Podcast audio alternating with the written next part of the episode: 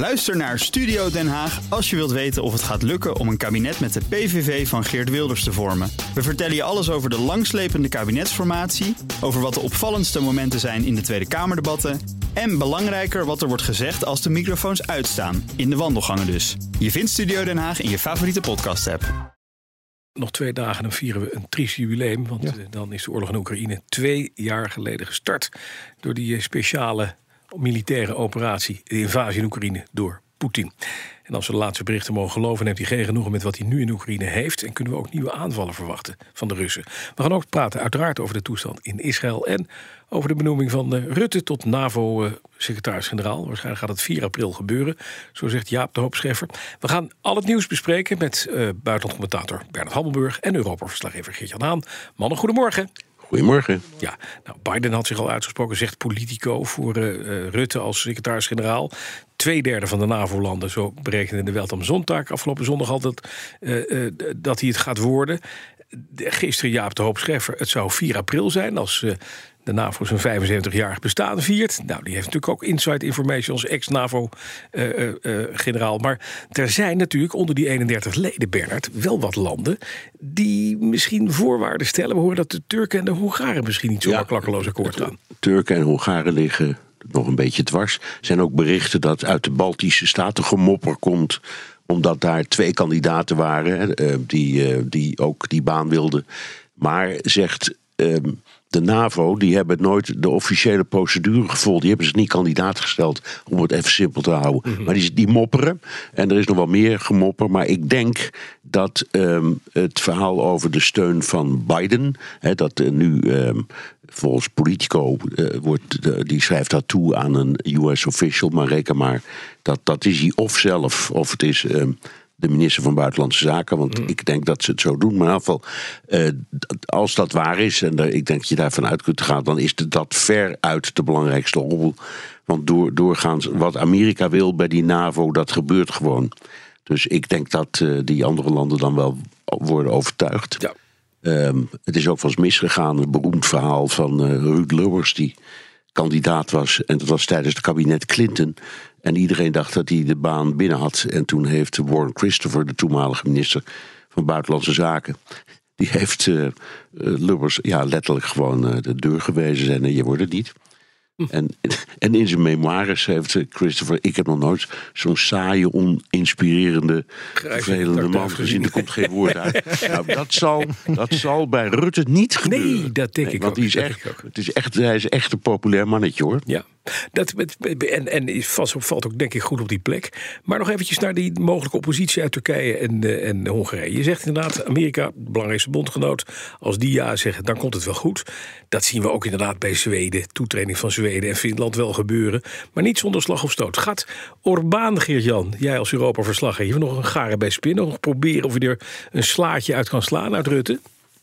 Ik denk uh, dat hij eerder moeilijker gaat doen dan, uh, dan Erdogan. Erdogan mm -hmm. heeft natuurlijk, uh, omdat hij de Zweden bleef boycotten om toe te treden tot de NAVO, al eigenlijk het onderste uit de kan geschraapt. een beetje met, met, met, met een bezoekje aan het Witte Huis, volgens mij, om bij Biden langs te komen. En allerlei vliegtuigen heeft hij gekregen. Um, Orbán, daar geldt dat niet voor. We kennen eigenlijk Orbán niet zo heel goed wat hij nou telkens wil. Maar hij lijkt Rutte wel gewoon echt te haten. En uh, hij heeft uh, een paar jaar terug nog gezegd van ja, waarom haat Rutte mij zo? Waarom haat hij mijn land? In de Hongaarse commentaren gaat het nog steeds over that Dutch guy. alsof ze de naam van Rutte niet durven uit te spreken. als hij moeilijk wil doen, kan hij moeilijk doen. Vanuit de Baltische landen verwacht ik geen oppositie. Die hebben wel twee lichtere kandidaten gehad. Kaja Kallas, premier van Estland. Um, maar goed, haar man heeft ook in de oorlogstijd nog steeds wat zaken met de Russen gedaan. Dus dat staat er niet zo lekker op.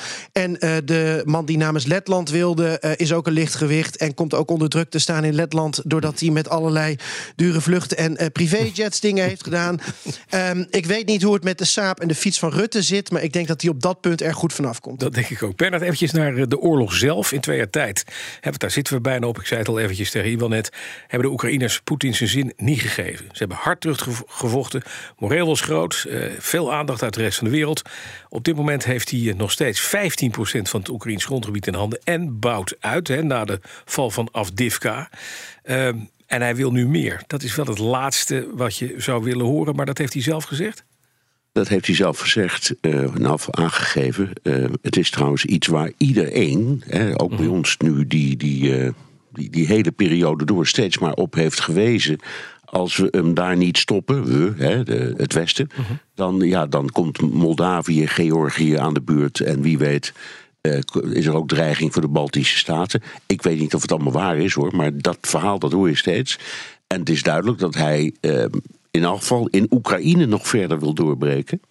Uh, en niet, nou voorlopig niet wil denken aan um, een, een, een, situatie waarbij hij zegt: Nou, laat maar gaan praten, want uh, het is toch een padstelling geworden. Hij vindt dat dus niet. Mm -hmm. Hij denkt: ik, ik, Het gaat zo goed met de, de Russische opbouw en Um, het gaat zo slecht met Oekraïne. En hij kijkt natuurlijk ook naar wat er gebeurt in, uh, in Amerika, waar het congres maar het maar niet eens wordt over steun aan Oekraïne. Um, dat, um, hij, hij voelt zich gesterkt uh, en niet verzwakt. Ja. Nou heb jij vanmiddag uh, in BNR De Wereld, hè, wat je maakt, Bert Koenders op bezoek, de baas van de AIV.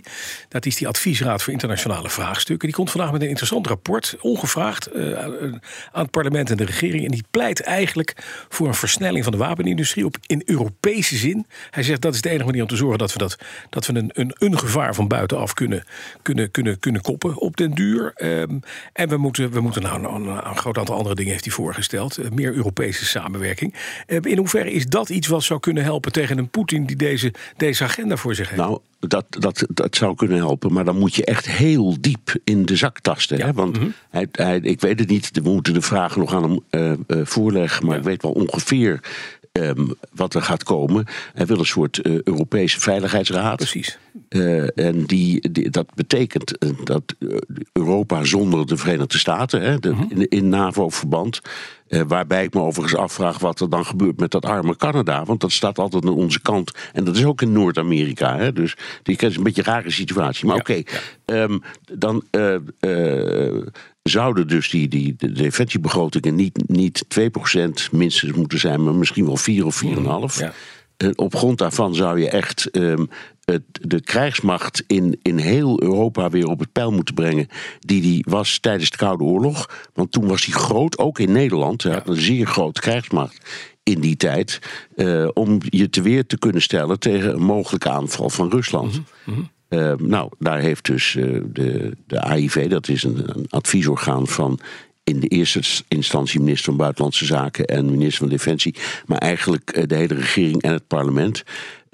Zitten allemaal, nou ja, toppers in. in. Ja. ja, top. Echt, echt Jaap de Scheffer is ook voorzitter, mm-hmm. voorzitter daarvan geweest. En Joris Voorhoeven speelt daar een belangrijke rol. Allemaal ja. mensen die er verstand van hebben. Mm-hmm. En die, die dringen klaarblijkelijk aan uh, op een toch meer een oorlogsscenario. Ja.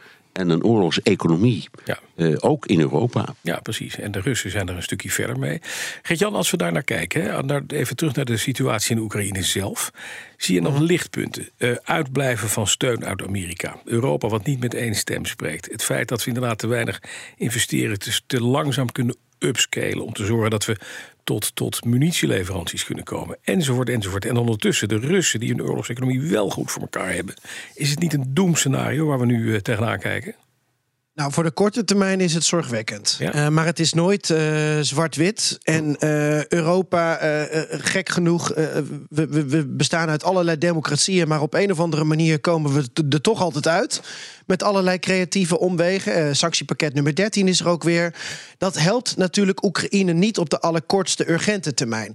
Ehm, wat dan wel helpt, is dat een Tsjechische president Petr Pavel afgelopen weekend zegt: um, hey, ik heb 800.000 artilleriestuks gevonden in de wereld. 155 mm en 122 mm. Die 155 is NAVO-standaard. Alleen, uh, dan is de grote vraag: hoe komt dat in Oekraïne? Ja. Ik neem je daar even kort in mee. Mm -hmm. Hij zegt: uh, dit kan binnen weken in Oekraïne zijn. Nou, dat is fantastisch als dat zo is voor Oekraïne. Want Oekraïne zegt: we hebben 200.000 artilleriestuks per maand nodig. Dus met 800.000 zou je drie à vier maanden overweg kunnen. Ja, precies. Maar. Um, De Tsjechen zeggen, ja, we willen wel dat andere landen meebetalen. Nou, Canada, hé, hey, daar is Canada, leuk voor ze. Die hebben gezegd, wij willen wel een tikkie van jullie... en we betalen wel een deel van die munitie die jullie hebben gevonden. Alleen, het komt uit zowel NAVO-landen als niet-NAVO-landen. Dus die Petter Pavel is echt de hele wereld over gegaan... om munitie voor Oekraïne te vergaren. Maar als dat uit andere landen komt, bijvoorbeeld overzees... dan moet dat eerst weer verscheept worden naar Europa... en dan pas naar Oekraïne. En we hebben in Europa te maken met aanbestedingsregels en noem maar op. Dus dan vraag ik me af of het een kwestie van een paar weken of een paar maanden is. Ja, en dan word je weer pessimistisch. Ja, want ze dat- hebben dat het zo snel mogelijk nodig, zeker deze winter. Ja, duidelijk. Geert-Jan, nog eventjes naar het diplomatieke. Want morgen komt er deze maand nog een ontmoeting tussen Zelensky en Erdogan, president van Turkije. Eh, b- wat, wat maakt dat interessant om te volgen? Nou, er is een eh, top volgende week in, eh, in Tirana. En eh Edi Rama van Albanië die heeft erop gehint dat Erdogan gaat komen. Dat, daar hinten die op met Erdogan in een zaal. Dus Ja. het ziet er wel goed uit. We weten dat Turkije een sleutelrol speelt. Dat Turkije naast Rusland en Oekraïne het grootste land aan de Zwarte Zee is. Dat ze een rol spelen in de scheepvaart, in de handel. Turkije zit in de NAVO. Aan de andere kant doen ze ook nog steeds handel drijven met Rusland. En we weten dat Erdogan ook een belangrijke speler is op het gebied van, eh, van voedsel. En ook dat Turkije Ja. aan tafel zit bij de Oekraïnse vredesformule. Dus de vrede op Oekraïnse voorwaarden.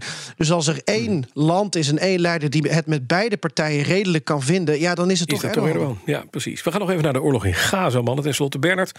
De hele wereld wil toewerken naar een twee-staten-oplossing. De Knesset is heel duidelijk geweest. Erkenning van de Palestijnse staat gaat niet gesteund worden. En er wordt nu wel gesproken over een mogelijke ja, gijzelaarsruil. Een op handen zijn het staakt het vuren. Ja. Eh, nou, kunnen we dat beide duiden? Ja, dat, nou, dat kunnen we wel bij, bij de duiden. Ja, dat laatste dat komt van, eh, van Gans, de, Ja. de, de voormalige opperbevelhebber en minister van Defensie... die in, in dat eh, oorlogskabinet Kabinet zit. Hè, minister zonder portefeuille Ja. heet dat dan. Ehm, en die zegt, ik, ik, ik zie wel enig licht in de tunnel... eh, om een rare beeldspraak te gebruiken bij Gaza... om, iets, om met die gijzelaars toch wat succes te halen. Dat zou geweldig zijn. om- omdat dat dan kan leiden tot een wapenstilstand. Dat is de volgorde die de Israëliërs zien in het conflict. Hè. De, Ja. eh, de, de, de, Gazanen draait steeds om, of, of eh, Hamas. Die zegt nee, eerst een wapenstilstand en dan komen die gijzelaars wel. Eh, maar da- nou, volgens Gans beweegt het in, in de richting die de, de, de westerse landen en, ehm, eh, en ook eh, eh, Qatar en Egypte steeds maar proberen uit te onderhandelen. Dat is goed nieuws. Het verhaal over die, de erkenning van Palestina, de- eerlijk gezegd, dat is een krankzinnig verhaal. Ehm, d- er zijn landen, bijvoorbeeld Amerika, maar ook Engeland, die zeggen: het is misschien een goed idee om te komen tot erkenning van Palestina. Dat kan niet zomaar, want ja, onder wiens leiding staat Palestina? En hoe zit het dan met die twee delen, Gaza en eh, de Westbank, die, aan elkaar, die bij elkaar horen? Dus er moet nog heel veel werk voor worden gebeurd, eh, gebeuren. En nu heeft eh, Netanyahu een, motie voor, aan, zijn eigen parlement voorgesteld dat een eenzijdige uitroeping van Palestina, dat, dat, dat Israël dat niet steunt.